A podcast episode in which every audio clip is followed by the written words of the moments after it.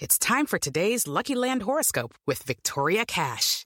Life's gotten mundane, so shake up the daily routine and be adventurous with a trip to Lucky Land. You know what they say. Your chance to win starts with a spin.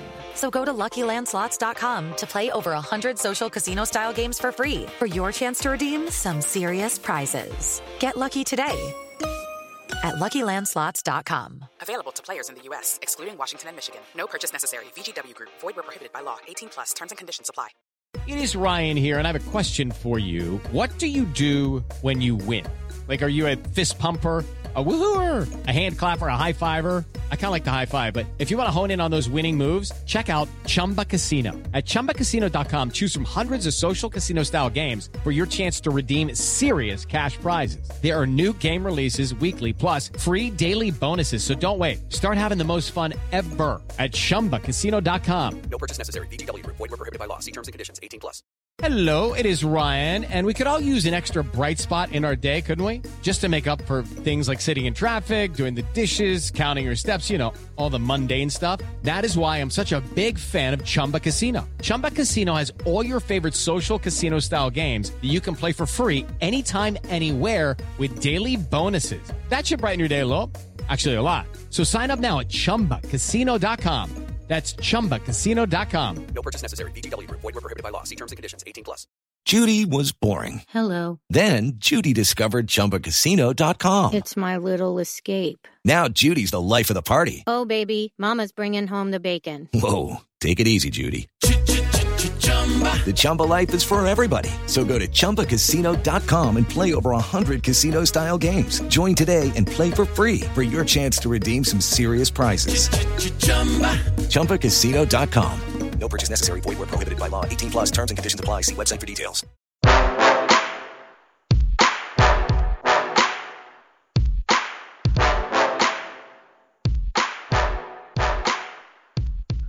Welcome back to the Red Seat Podcast. This is your host, Jake Devereaux, and today joining me for episode 81 is Matt Collins of Over the Monster.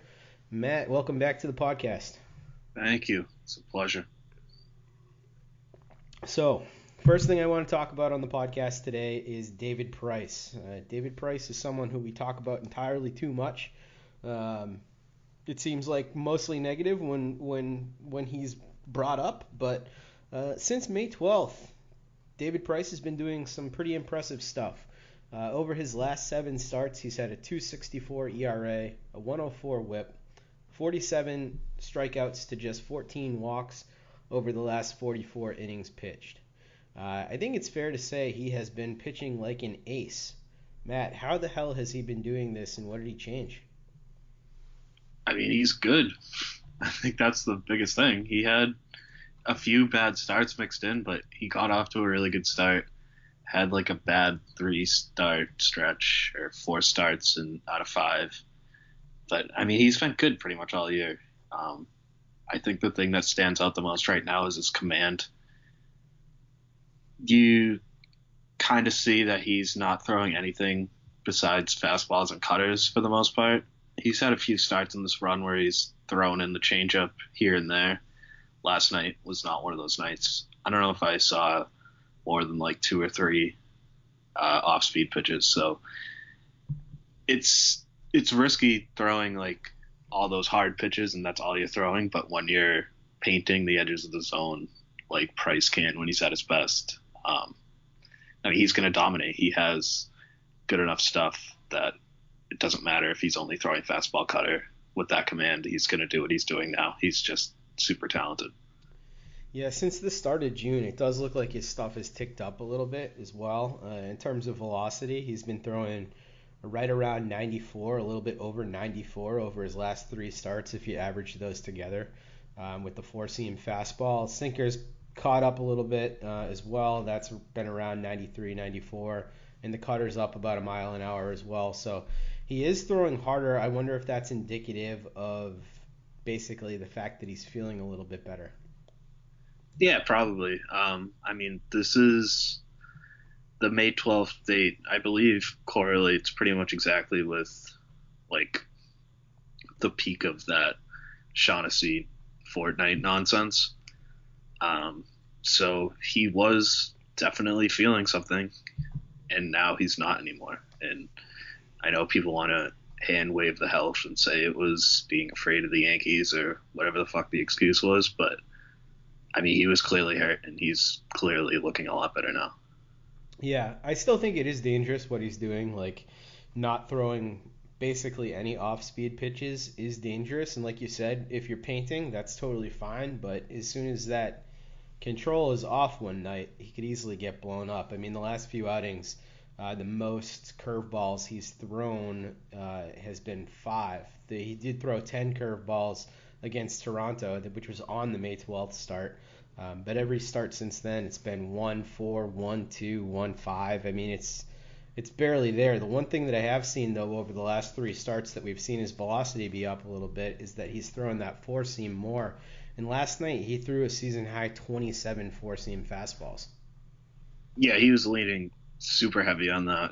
Um, it seemed like I don't know the exact breakdown. I could be talking to my ass right now, but there were just a couple hitters. Segura, um, specifically, is one that I remember that he was just like only attacking with four seamers. So um, I think that was part. I don't know if we're gonna see that a lot. That might have just been scouting that they saw something in this Mariners lineup. But um, to your point about the arsenal and not using the off speed, I mean his changeup has looked good when he's thrown it. I mean, it's not a matter of he doesn't really have confidence in it, or that, or he should, should he should have confidence in it is what I need to say, um, because it's looked great, and so I wonder if we'll see a start where he doesn't have that command, and then that's when he'll be willing to throw the off speed more, um, because if that's the plan to hold off until he absolutely needs it, that's fine with me. Yeah, I mean, if he can keep doing whatever he's doing and producing results. It's definitely uh, it's what the team needs. I mean, right now the team is operating at peak levels with him healthy, uh, pitching like this plus Chris Sale. Like it's it's kind of the dream right now. The rotation is um, incredible at the moment. Um, everybody is pitching well, even like Porcello and Rodriguez, who we kind of feel like aren't doing that great.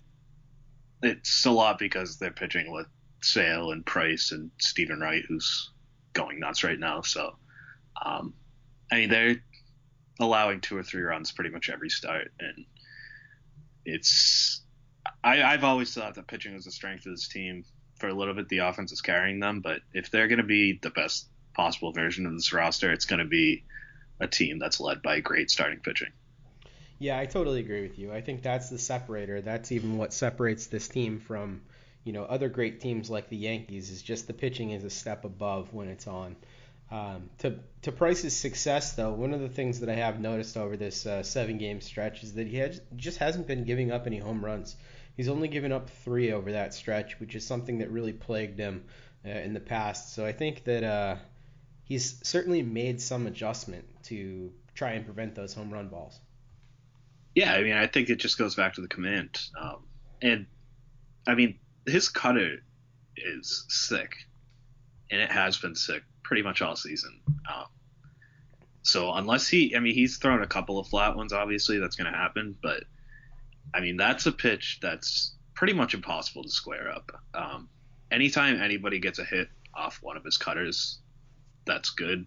Um, I, I don't understand how it's possible. So I think part of it is it it would seem like if you're throwing a lot of fastballs and a lot of hard pitches, you're going to give up more home runs. But um, most of his hard pitches are two seam fastballs, which are going to move obviously, and the cutter, which is impossible to square up. So um, it kind of makes sense. Yeah, it definitely definitely does, and hopefully he can keep this up because uh, that would be good for everybody involved in this scenario. Good David Price is is awesome and it's relatively yeah. quiet too.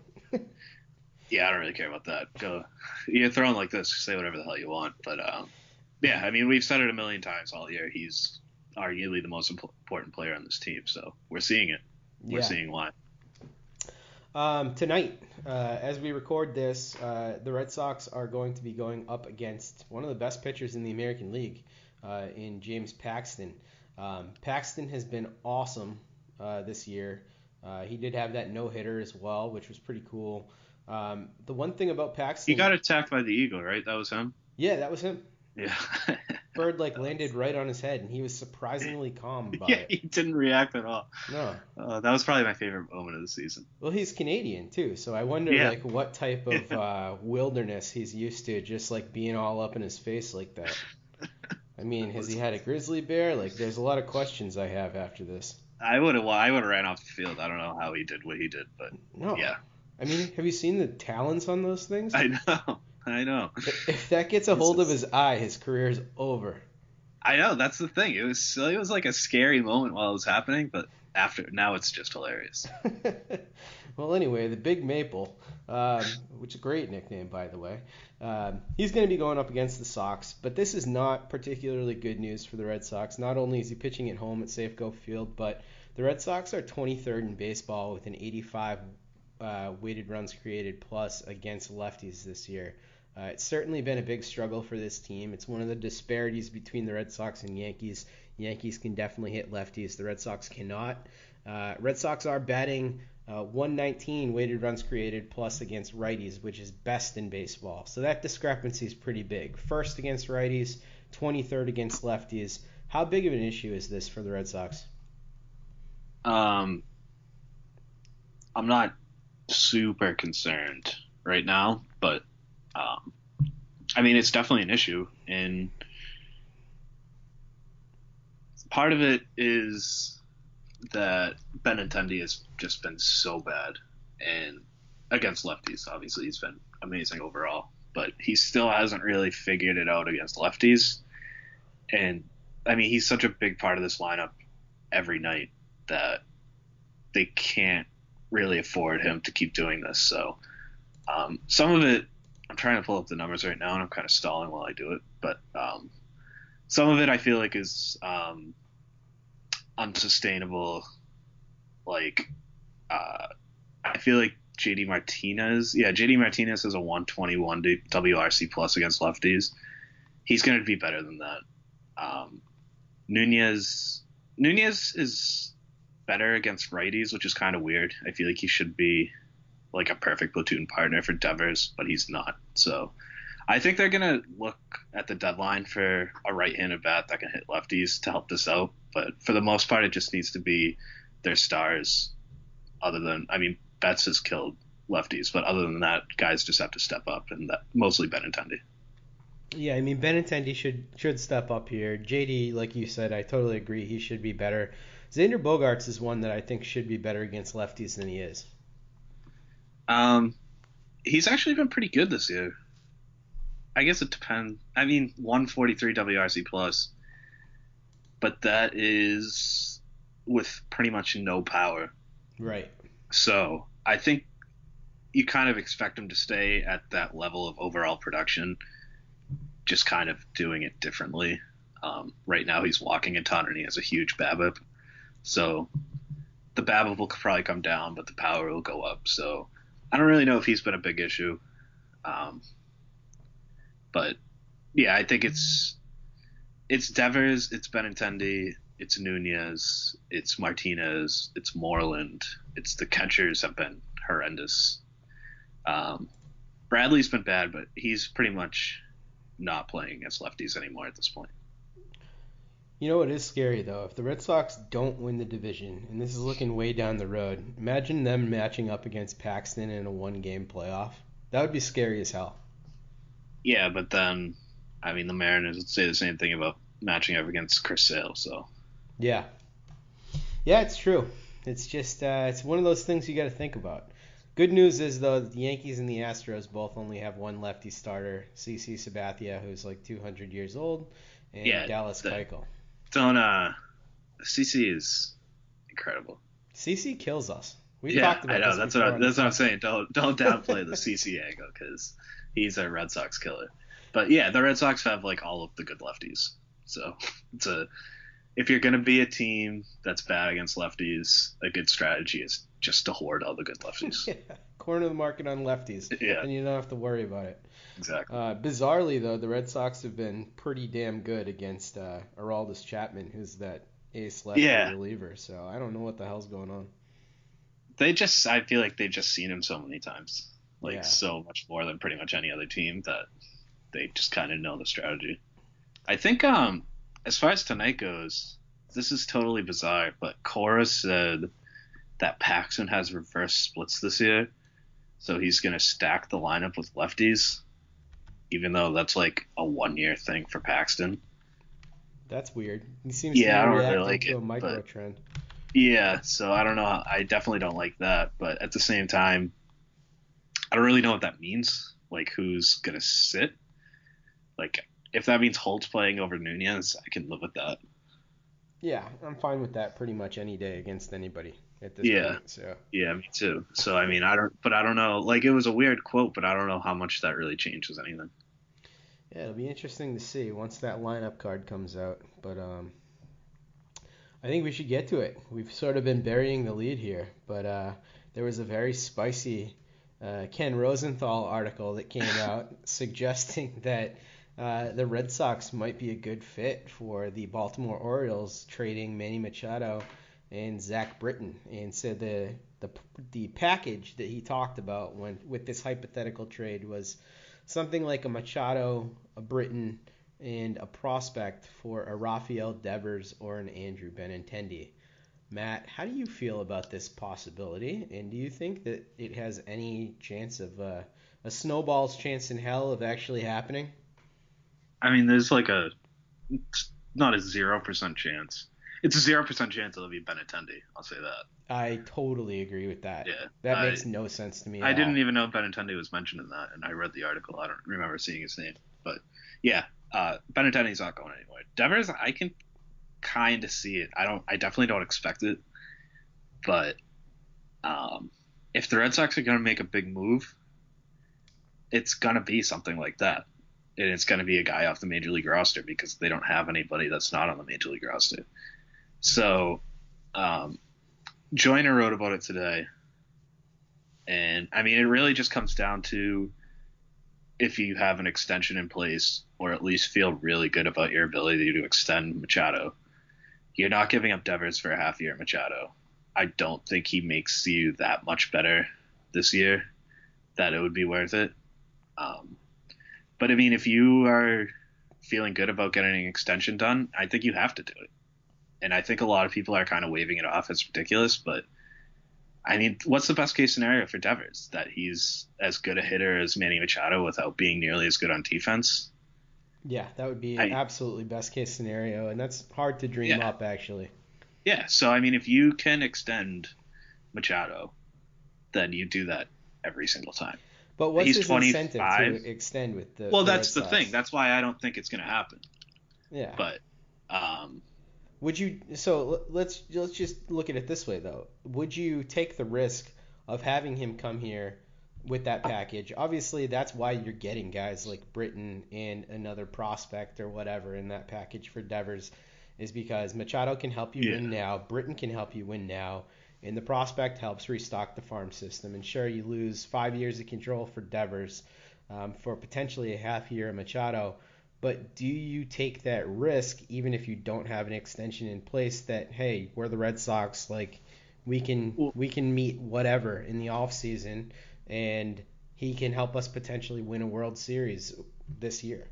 yeah, so it's hard for me to say because they know, like, they can go through back channels and, like, they don't have to agree to an actual extension, but they can kind of get a feel like, are you, like, would you want to play in Boston?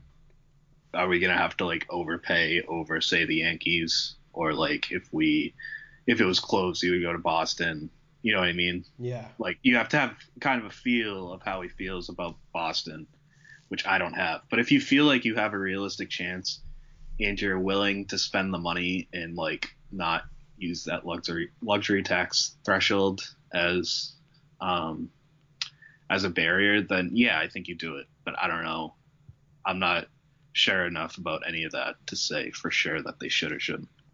So I, I think immediately it would make the team way better. The thing is Oh, yeah. that I the thing that I have trouble with is like this is sort of a situation kind of like when the Yankees brought on uh, Alex Rodriguez. He was a better shortstop than Derek Jeter and he's the one that ended up playing third base. I, I know that Xander hasn't been a great defender when he has played third, but I wonder how Machado would feel about ceding shortstop to Xander because he's he's clearly better.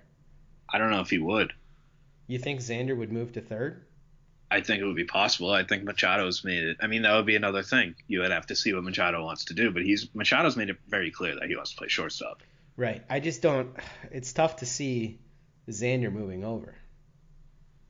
Yeah, it's kind of tough to see Machado going back to third too, though, right? He's and, so good at third. Like that's the Yeah. thing. The difference between what Xander could be at third and what Machado can be at third is the best defender in baseball at third and what maybe an average guy. but it's it's more about. I mean, the idea is that you want to keep Machado in Boston long term, Right. and so you want to keep him happy.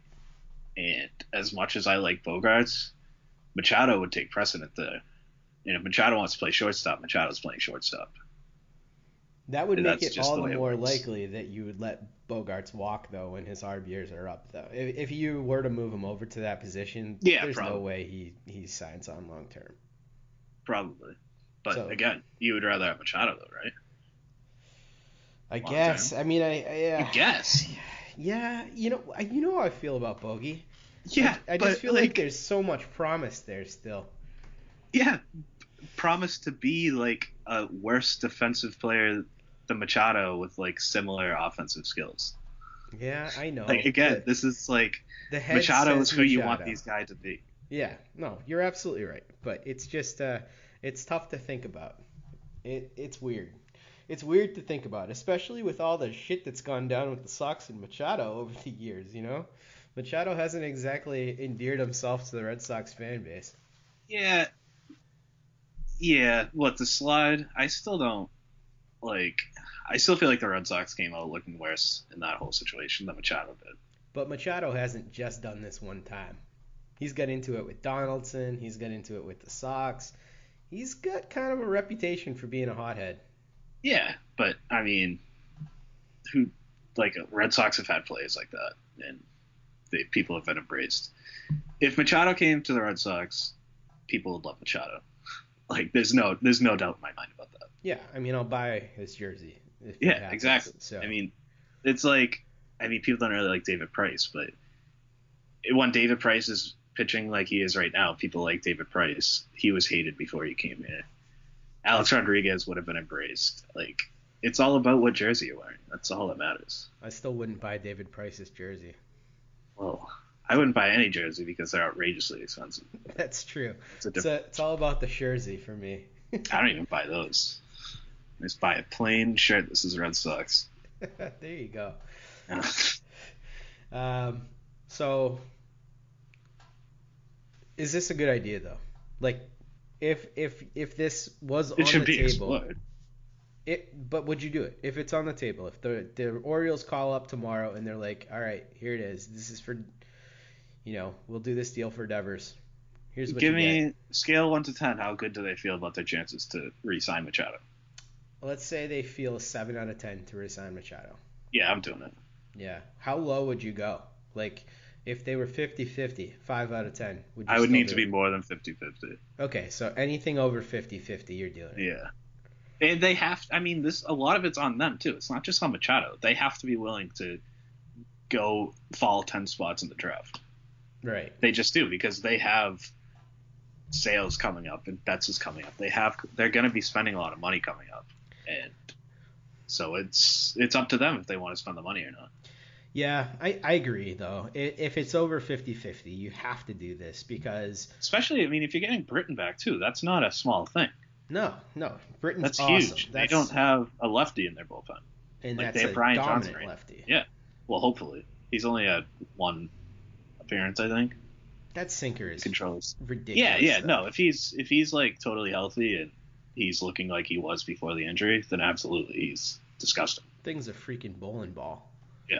That's ridiculous. he's I I also don't know that the Orioles are going to trade them together. I don't know why they would do that.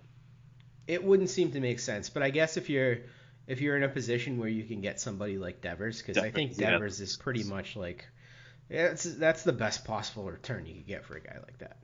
Yeah, yeah, that's fair. Um, I still don't like I like I said I don't really expect any of any of this to happen, but it's not ridiculous.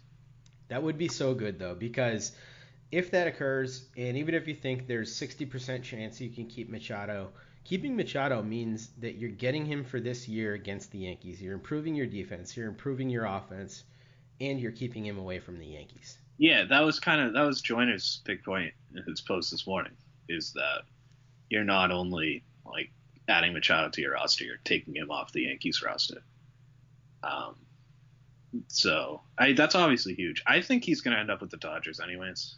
I think this is all kind of moot, but You think the Dodgers end up with him and Harper? I'm talking about at the deadline. I don't know what's going to happen this offseason, but I think Machado makes too much sense for them at the deadline. Yeah, that'd be interesting. Um, well, we'll have to see how that goes. Don't expect it, people. Um, Brandon Workman. I wanted to talk about him. He's been up uh, now for 5.1 innings pitched. Um, the guy's got a zero ERA since coming back up from Pawtucket. Um, he has looked really, really good. Have you noticed any change in the way he's pitching? Um, well, not particularly. His curveball's been sick. Um, but I feel like his curveball's always been sick when he's at his best. So I think he's just on a good run. Um, I think people are a little too excited about him, but I get it. I mean, I've been watching him. He's been amazing. It's hard, still hard to put away like those 2013 memories.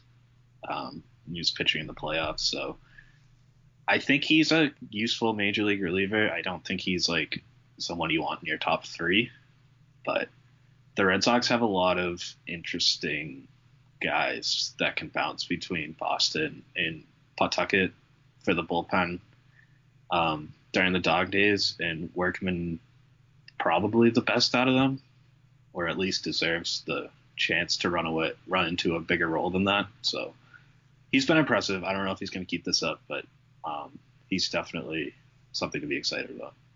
Yeah, I'm definitely intrigued by what I've seen from him. Um, we know he's been good in the past when he's been healthy. Um, but the curveball that you mentioned, he's actually thrown that pitch 33% of the time, which is the highest rate that he's ever thrown it in his career. Granted, it's only over a really short period of time, so we don't really know if that's going to keep up. But right now, since he's been up, he's been mi- mixing his pitches between the four seam, cutter, and curveball uh, more than he ever has in the past. So I wonder if he really has changed the way that he's pitching and approaching well, things. He's also way older than everybody thinks he is. You know how old he is? I want to say he's 28. He's 29. 29. Okay. He's going to be 30 in August. Okay. So he is changing because he's a 30 year old pitcher who's probably losing a little bit on his fastball. Um, and he's going, and it's good that to see that he's doing this. Um, it's showing that he can stick around. So I don't know if I'm. I'm kind of talking myself out of him, which I didn't really want to do. I like Workman. Um, I think he's probably gone sooner rather than later. I mean, I think Thornburg's going to be back soon, so I'm more excited about Thornburg than Workman right now. But yeah, Workman's going to be in the mix all year, along with Thornburg, and I think Ty Buttrey is a guy that we should probably be talking about a little bit more. I think Chandler Shepard might get a chance in the bullpen in kind of a Hector Velazquez role. Um, there's but, a lot of interesting guys. Buttrey still needs a map to find the strike zone occasionally, though. He's been outstanding this year, especially over the last like month or so. Um, Do you trust that he can keep that command at the major league level? I think he deserves a chance to see. It's tough because the Red Sox have played so well that they should have like cushion that they can kind of mess around with this stuff. But the Yankees are like annoying as fuck, so they can't do that. But yeah, I mean, I think Buttrey's earned a chance. I just, I, you're right. It might not translate, and that could end up being costly in this race. So I think we'll see him get a chance, but Workman's ahead of him. Thornburg's ahead of him. Yeah, he's definitely an intriguing guy, though. I wonder if he could Throws be someone that could be a, a chip. Buttrey? Yeah, I could see it. Yeah. They kind of have a little bit of log jam, log jam though. Yeah, they've got a lot of guys. It's it's not a bad thing to have this many uh, bullpen arms that you can swap in and out, like you said. It, it certainly has been useful for keeping guys fresh. Yeah, for sure. And I mean, Buttrey is a guy that's been able to go multiple innings. Workman can go a couple innings if you need it. Um, if I mean Shepard's starting right now, so obviously he could go a couple innings. I don't know if they would put him back in the bullpen for a little bit, but if they would, I mean that would be they have so many of these multi-inning arms, and it's it's huge. The last three weeks you've been on, Matt, you've talked about Chandler Shepard. I think you've got a thing for him right now. Yeah, well, I do. He's I I'm surprised. Like I was not expecting him to be to stick in the rotation as long as he has. Like he's he's been a reliever his whole professional career.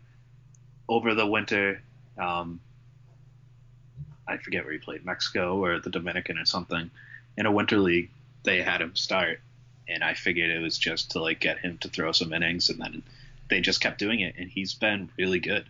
Um, I think, yeah, I, I don't know. I don't want to. I'm going off on a tangent, but the the upper minors pitching, Beeks, Shepard, and Mike Shawaryn in Portland are really good, and it's kind of being overshadowed by the rest of the farm system being shit. Does does Shepard have three pitches though that he can rely on? So I don't. I've never seen him pitch, so that's another reason I kind of want to see him in the majors because I don't know. But I still, I mean, I don't think he's a starter in the majors, but I think we're seeing that he can be someone that you can throw out there for two or three innings, even in a high leverage spot. And I think they like him a lot.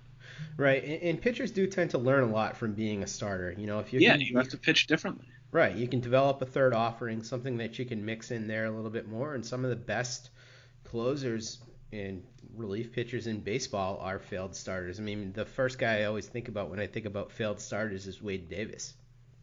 Yeah, and Andrew Miller, and I mean it's it's a lot. And, yeah. I mean, it makes sense. Obviously, that you have your best pitchers as starters through their development. I mean, Josh Hader was a starter too.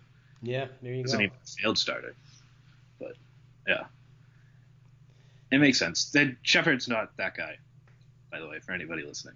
Not Hader. Not going to be Zach Hay- Ja- No. Josh Hader. Yeah. Um, injury updates. Uh, Pedroia and Drew Pomeranz. Anything on those guys? Not really. I know that's kind of a boring answer, but I haven't really heard anything, which is both good and bad, I guess, because there haven't been any setbacks. But Yeah, I, I heard um, Cora talk about uh, Petey yesterday uh, on the radio, and basically all he said about Petey was that he's been at the park and that his knee is still having some inflammation, and he didn't really give any specifics on the timeline. And then as far as Pomeranz, he started to throw the ball a little bit, but uh, it seems like his neck is bothering him a little bit. Oh, yeah, I did th- see that. There's just, Yeah. I mean, it doesn't seem like there's any close timeline for these two guys. yeah, I don't think they're gonna rush either of them for different reasons. Pomeranz, they've been doing well without him. Steven Wright's been great. They don't really have any incentive to rush him back. Um, I think people. I got really mad online yesterday about people being mean to Drew Pomeranz, but I mean he's good, and they. sorry. Um, their best rotation is him instead of Wright, and so I don't think I would bet on him getting back to the level he was last year, but the best way or the best chance of that happening is if they take their time with this. So I think they're going to take their time with him, and I think they're going to take their time with Pedroia because they don't really have another choice. They can't rush him back again, only to have him hit the DL a week later. Yeah. It would be bad psyche for everybody. It would be a bad look for them. So uh, they're not going to let that happen. I wonder if they can trade Pomeranz at the deadline for, say, like a uh, Anderson Espinoza type. That was a good trade, man. It was a good trade. It was. It worked out for the Sox. I uh, I hated that trade when it happened, but it ended up being a I didn't even Pretty I don't even good. think I hated it. I it definitely took me by surprise, but after like a half hour, I kind of came around on it. it took me a week of talking to people to to come yeah, around. Yeah, Pomeranz is good. It's uh, I hate how people don't acknowledge that Pomeranz has been good for two years in a row.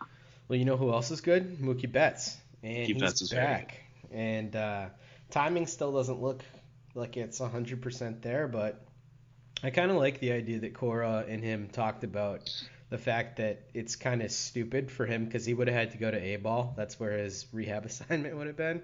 He's like, Yeah. uh, I think you're good enough to get your timing at the major league level. So that's probably a really solid decision. I think it was the offense had been really bad over the last like week before he came back. I think if they were rolling, they would have sent him to Salem and like let him do that. I think it was more about the major league team kind of looking like shit and you're right, it wouldn't have been like that big of a deal. So they were willing to kind of rush it a little bit, but um, yeah, I think it was more because they were looking bad without him. Yeah. Cora's reasoning was kind of funny though. Like, uh, yeah, he's got that uh, that hand-eye coordination that pretty much no one else has. So if anybody can get their timing against big leaguers, it's Betts. And he had, I mean, I don't know that he doesn't have his timing back because he's made some good contact that just has found defenders. He's already hit a home run. I think he's going to have a big night tonight. I hope this gets out before the game so I don't look like an idiot, but, Oh, it'll be out before the game. but no, I think I think he's going to have a big night. I think they're going to win because of him. Yeah, I'd like to see that. It'd be nice to see him dominate Paxton. A little update on the draft picks. Uh, Matt has been keeping track of the signees, and um, so far, um, every one of the top 11 has signed except for the number two pick, um, Decker, and the number seven pick or six pick, Eight. Elih Marrero. Uh, eight. Eight. Okay. Um, so that's pretty good. All those guys have signed, and what happened with Northcut is sort of what we predicted last week on the podcast. The, they gave a bunch of guys uh, under slot money, and he ended up getting basically what the third pick would have got, a little bit more than the third pick got for his signing spot. Yeah, um, Decker's going to sign. I don't know when. I have um, no doubt in my mind that he's going to sign. Probably a little over slot. Maybe not. Maybe for slot value. Um, Marrero, I would assume, is going to sign. I haven't heard anything about him. Um, so I don't really know there. But Decker will definitely be signed at some point. We don't really have the bonuses for anyone yet. But uh, right now, Northcut, his deal um, cuts into their pool pretty significantly. So they're going to have to go under slot on some of these guys who have signed, but their bonuses haven't come out. Mm-hmm. Good news is there's a couple of seniors left that are going to sign for way under slot. We saw it with uh, Devlin Granberg, is their sixth pick. He signed for forty thousand when slot was two hundred forty thousand. So that's what happens to the seniors. That's where you save their money. So the Red Sox obviously know what they're doing. They're going to get this all done, and it's going to look fine. Yeah. It's uh, looking like a pretty decent draft for them so far. So Yeah, we should. Uh, spinners start tonight, and uh, Feltman's going to the spinners, so Ooh. he'll be the guy to watch there. Yeah, I was hoping they were at home. I was going to uh, drive down there tonight, but they're not at home. Hmm. Well, sounds like a over the monster field trip needs to happen. Yeah, we can stay at my parents' house. Yeah, there we go. All right, so listener questions. Uh, we have a bunch of them tonight. You guys were jazzed up, so that's awesome. Uh, first one comes from friend of the podcast, Tom Pringle. He says, "Dark, dark question here. Uh, if Mookie Betts killed someone and you were the only one who knew, could you live with yourself watching him receive a World Series ring with the Red Sox this season and many more seasons after?" Uh, Matt, Um, what would you do here? I'd probably turn him in before any of that could happen. uh, yeah, don't murder people, Mookie Betts. Um, so your question is negated by the fact that he would have been turned in already and would not be leading to World Series. I'm just gonna say this: uh, snitches get stitches, and uh, yeah. I ain't turning in Mookie Betts. All right. Well, it's a frightening way to live life, but okay. uh, I had to go with the opposite take there. Um, Brandon Stewart. Uh, he says the Machado talk is a pipe dream. The man we should really be focusing on is JT Real Realmuto. How serious do you think DD makes a run at him? How? Yeah, that's very strange. Um, what do you think? Do you think that he actually makes a run at this dude? Uh, what, with what? Yeah. Like the Machado thing makes sense because they have Devers who plays that position. I guess if the Marlins really like Christian Vazquez, you might be able to start a package with him and hope that they also like Groome and Chavis and their other high end guys. But I mean, they're stretching really thin. If they're, I would love for them to get Realmuto. I don't think they have the pieces to make that happen. So if it was Vazquez, Groome, and Chavis for Realmuto, do you do that? Yeah. Yeah, hundred percent. I, I think anyone in this system you trade for a guy like Real Yeah, I mean, you don't go like crazy. You don't trade like Vazquez plus like seven prospects or something stupid like that. But yeah, I mean, there's nobody in the system that's like that good where you don't get a young. I mean, he's 27 in his prime, under control for three, four more years. So, I mean, you you do that every time. And it's a it's a real good bat for the position. So yeah, exactly. And he's not bad behind the plate. That would be a huge upgrade for them. But um, I honestly think that's more of a pipe dream than the Machado. Yeah, yeah, it's uh, eh, I don't know. I think, I think they're, they're, both pipe dreams. Yeah. But like I said, the Machado thing, they have Devers at that position as a trade chip. It Chavis is, or, uh, sorry, Vazquez is not the trade chip that Devers is, obviously. Yeah, Vazquez is, uh, he is what he is. He's he's fine. He's totally yeah. You fine. can live with him roster, but he's not. He doesn't have a ton of trade value. No. Next question comes from Ski Chick, and she says, "Do you think the Sox will beef up the bullpen? I know we have some dudes, but it seems to always be one injury away." I guess I'll tackle this one first. Uh, I think that's the clear area where everybody in the media, uh, and everybody who writes, tends to think that they're going to try and beef up the bullpen. Um, I kind of think it's gonna happen. I don't know if it's gonna be a high impact move though, because frankly the bullpen has been really deep and pretty effective this year. So I don't know if a huge move is necessary. What do you think? I think they're gonna get a good arm, like a Britton or a Herrera or somebody like that. Um, that's kind of been Dombrowski's mo every year he's come here. Um, he's gotten somebody to put behind Kimbrel um, every year. They haven't always had a bullpen this good and a bullpen this trustworthy through the year. But I mean, we've seen how important a deep bullpen is in the playoffs, and obviously the Red Sox are looking at a deep playoff run this year. And I think, I mean, they've been connected to Herrera already this year. Um, I believe he's a free agent after the season, so he, he shouldn't. Yep. Co- yeah, he shouldn't cost a huge package. I think that kind of makes a lot of sense. Um, I also don't think that's the biggest need. I think that's the biggest move they're going to make, but I think they need some bench help in a real bad way. Yeah, the bench doesn't seem to be ideal right now, and I think this next question sort of gets into that.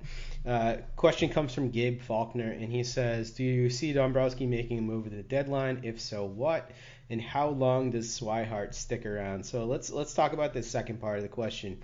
Certainly, the way the the bench is set up right now, with either Holt or Nunez on the bench, plus Swihart and a catcher, is not ideal. You want more bench flexibility than that. So, I mean, do you think that this is some? Is it enough of a need where they will go out and get a Herrera and they'll also address the bench? You think they'll make multiple moves here?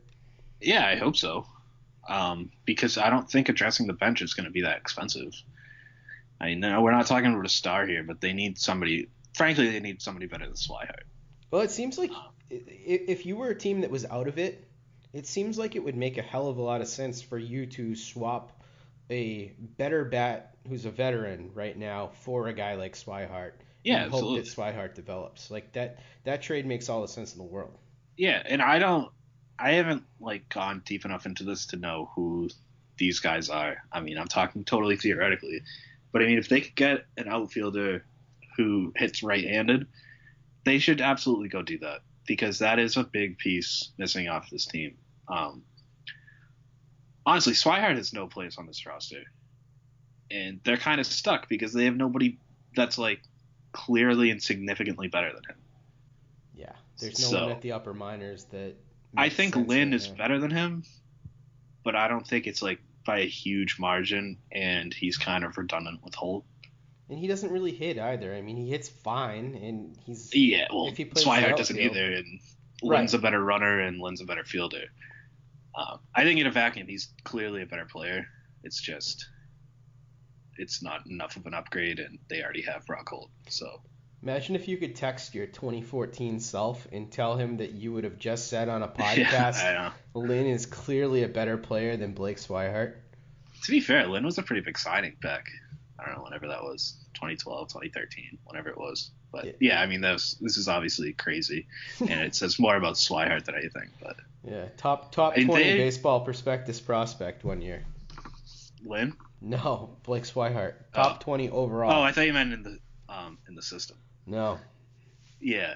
Um, yeah, I mean, uh, we've been over this wire thing.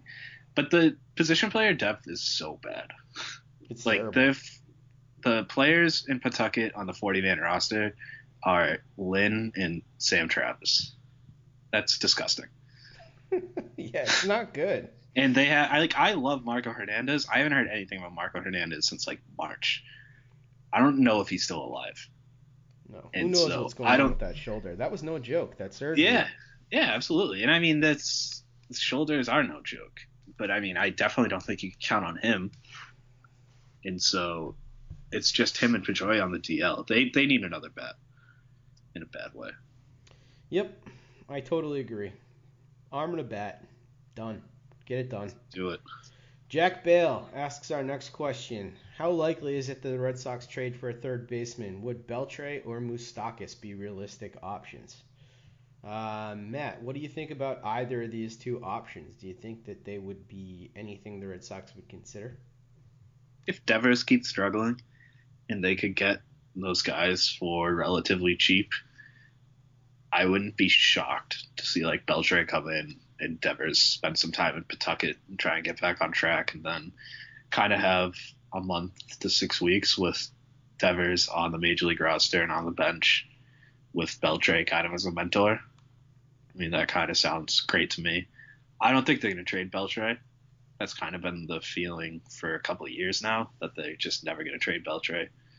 So I don't think Moustakas is that realistic. I think he'll go to like Atlanta or something. But if they could get Beltre, I could see it.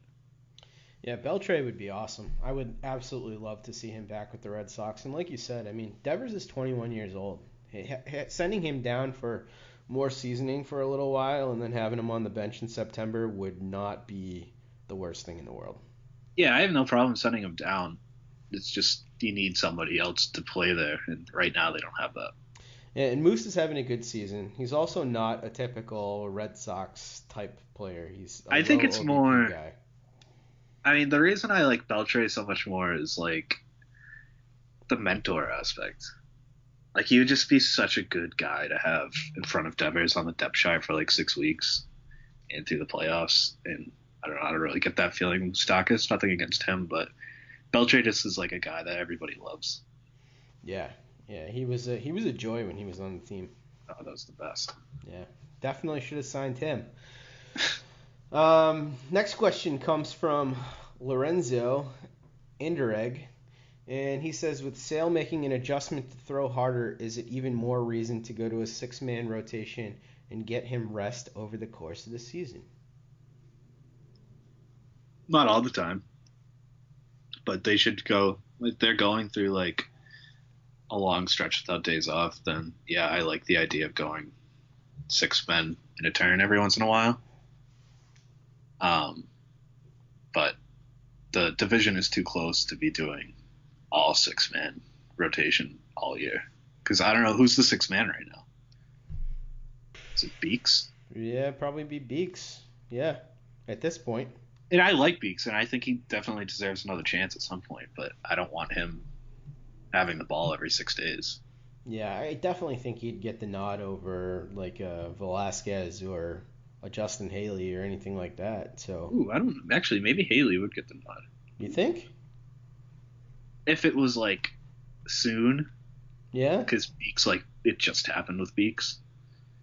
They might want him to have a couple more stars to get his confidence back up. I like Haley. He's I mean, he's not exciting. You don't want him on like a playoff rotation or anything, but I think he's a little underrated. Eh, he seems to know how to pitch. Yeah, he's fine. He was and he I mean he pitched a while in the majors last year um, for the Twins. The only reason they kept him was because they were buyers for like two days before turning to sellers before making the playoffs. Note on the Twins right here. I'm just gonna go on a tangent for a second. Um, So no, people forget how good Johan Santana was. Like what? I it just I really feel like more than any other pitcher recently, I feel like people forget just like how ridiculous he was. I don't even disagree. Where the hell did that come from? I'm just thinking about Twins pitchers, man. Like he was Yeah, holy shit was he yeah, he was amazing. He was really good with the Mets too. yeah. Um, yes, that is that is a true thing that you just said. That you just I'm speechless. I don't know where that came from. just I thought you were gonna say something about Sano getting sent down. Nah, screw him, Yes. man. Whatever. Yes.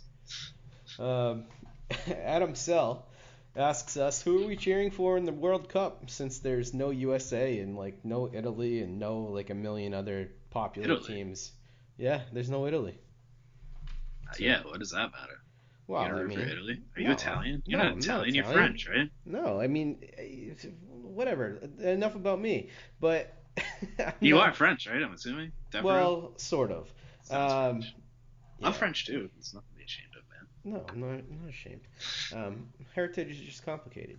Um, but the, the, the thing is, a lot of people root for teams like Italy, you know, and like when Ireland makes the World Cup, like people root for Ireland and stuff like that. So it's just weird not having teams like that. Yes. So- I don't really know anything about soccer. No, I, I don't know much either. Um, I guess I will say the one year I got really into it was 2006, I think it was, and I rooted for Germany, and then I was like kind of pumped when they won it last time. So I guess if everything's equal, I'll probably root for Germany, which I know is sort of like rooting for the Yankees.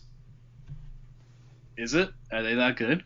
I don't know if it, I guess probably Brazil would be like rooting yeah. for the Yankees, that but would like be what I would think. maybe it'd be like rooting for the For Sox. England.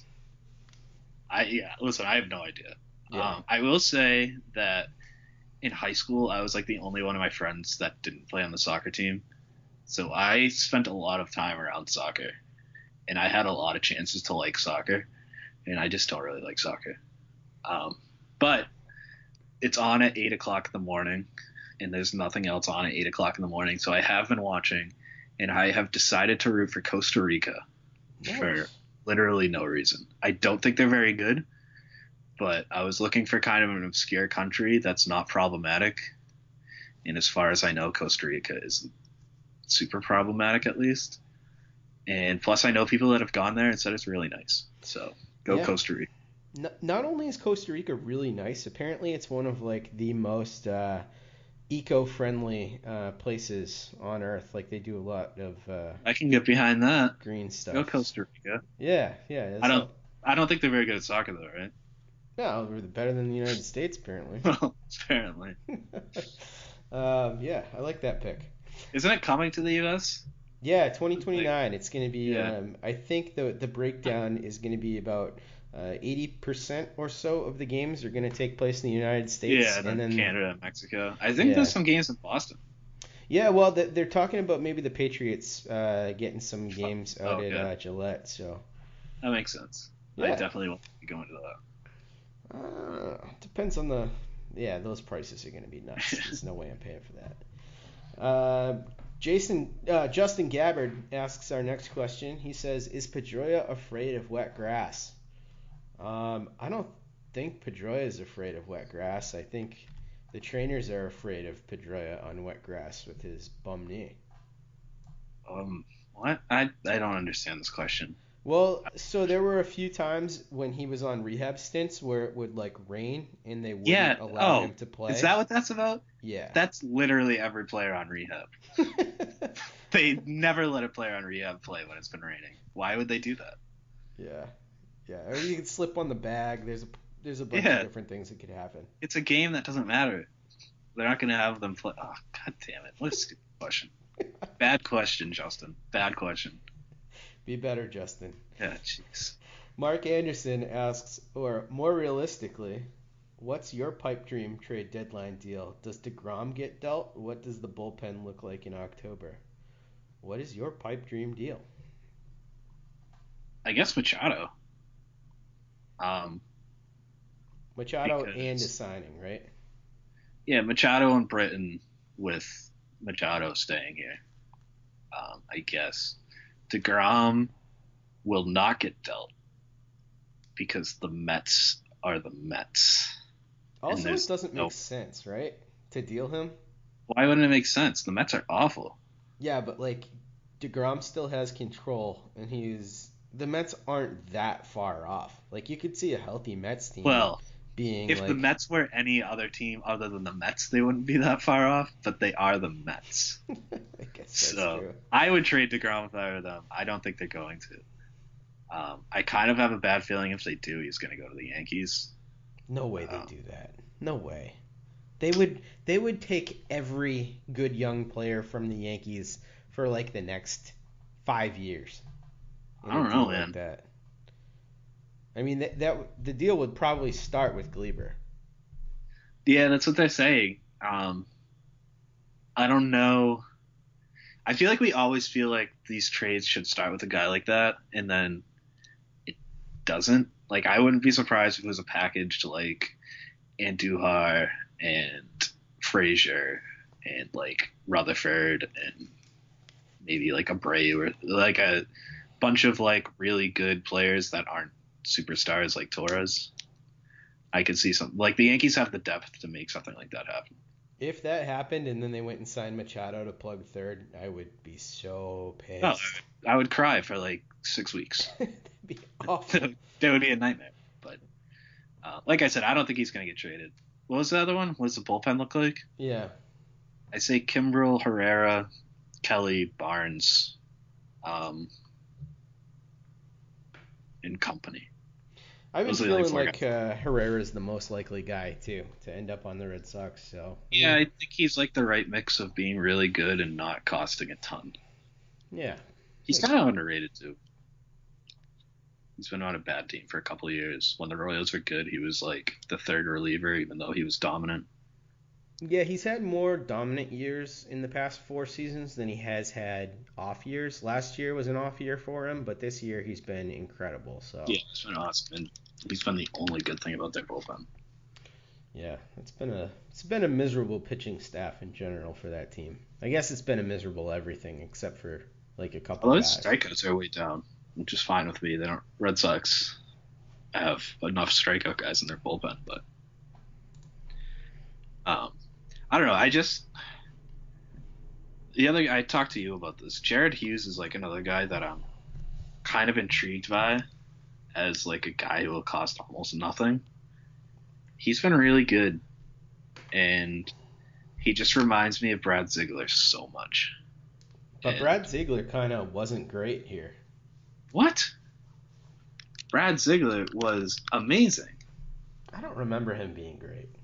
He was fantastic. He started striking out guys like out of nowhere. Yeah, he had a 1.52 ERA. He was striking out over a batter an inning. He had a 2.71 FIP. He was awesome. Well, what was the thing with him? They like didn't use him. They didn't use him enough. Wasn't that the Uh, thing? There was something weird. I don't remember. I remember him being. I thought he was a pretty big part of that because that was probably Dombrowski's best trade. Like just from a straight value standpoint, I'm 100% convinced that he uh, tricked the Diamondbacks into trading for the wrong Basabe brother, and so I, I, I, that's like, it's not even a joke, because there's no way they would have done that trade for the wrong Basabe brother. That made no sense at the time. I think he, I think Dombrowski played them, and he got an incredible. And I don't know how they got him to strike out over a batter per inning, but that was the best trade. And so I kind of like Jared Hughes as like a weak contact guy that maybe they can Brian Bannister would be able to get more strikeouts out of. Um, that wouldn't be a trade to rile up the fan base or anything, but I would enjoy it. Uh, if you really liked Brad Ziegler, an interesting point about Ziegler is that he has only a half year left on his deal as well. Has a 6.16 ERA. Oh, he's been awful. That was another one of Dombrowski's good moves is to let him go. but I'm just saying, like his underlying numbers right now, he's gonna he's got like No, I'm not saying he's good 354 now. No, I'm I, I am I'm saying that maybe there's something there. You could probably get him for In nothing. Yeah, Oh no, he's toast, man. he's 38. He's like He's he's real bad. I think he's getting save opportunities. He yeah, he's got nine No. saves on the year. How ridiculous He's he's not that? their he was well he's been their closer most of the year. He just got taken out of the role. Yeah, Bear Claw. Bear Claw had a couple for them too. So Bear Claw's their closer now. yeah, he's uh, he's actually a good player. He's all right. Yeah. All right. Well, that about does it for the podcast for this week. Uh, guys, thank you very much for submitting questions. Uh, if you like the podcast, please go on iTunes, Stitcher, anywhere you get your shows. Rate and review us there and make sure you subscribe. You can follow us both on Twitter. You can follow um, Matt on Twitter at, at Matt R.Y. Collins, and you can follow Matt, more importantly, for baseball stuff at, at Over the Monster. And then you can follow me on Twitter at, at DevJake, and we'll be with you next week at the same time.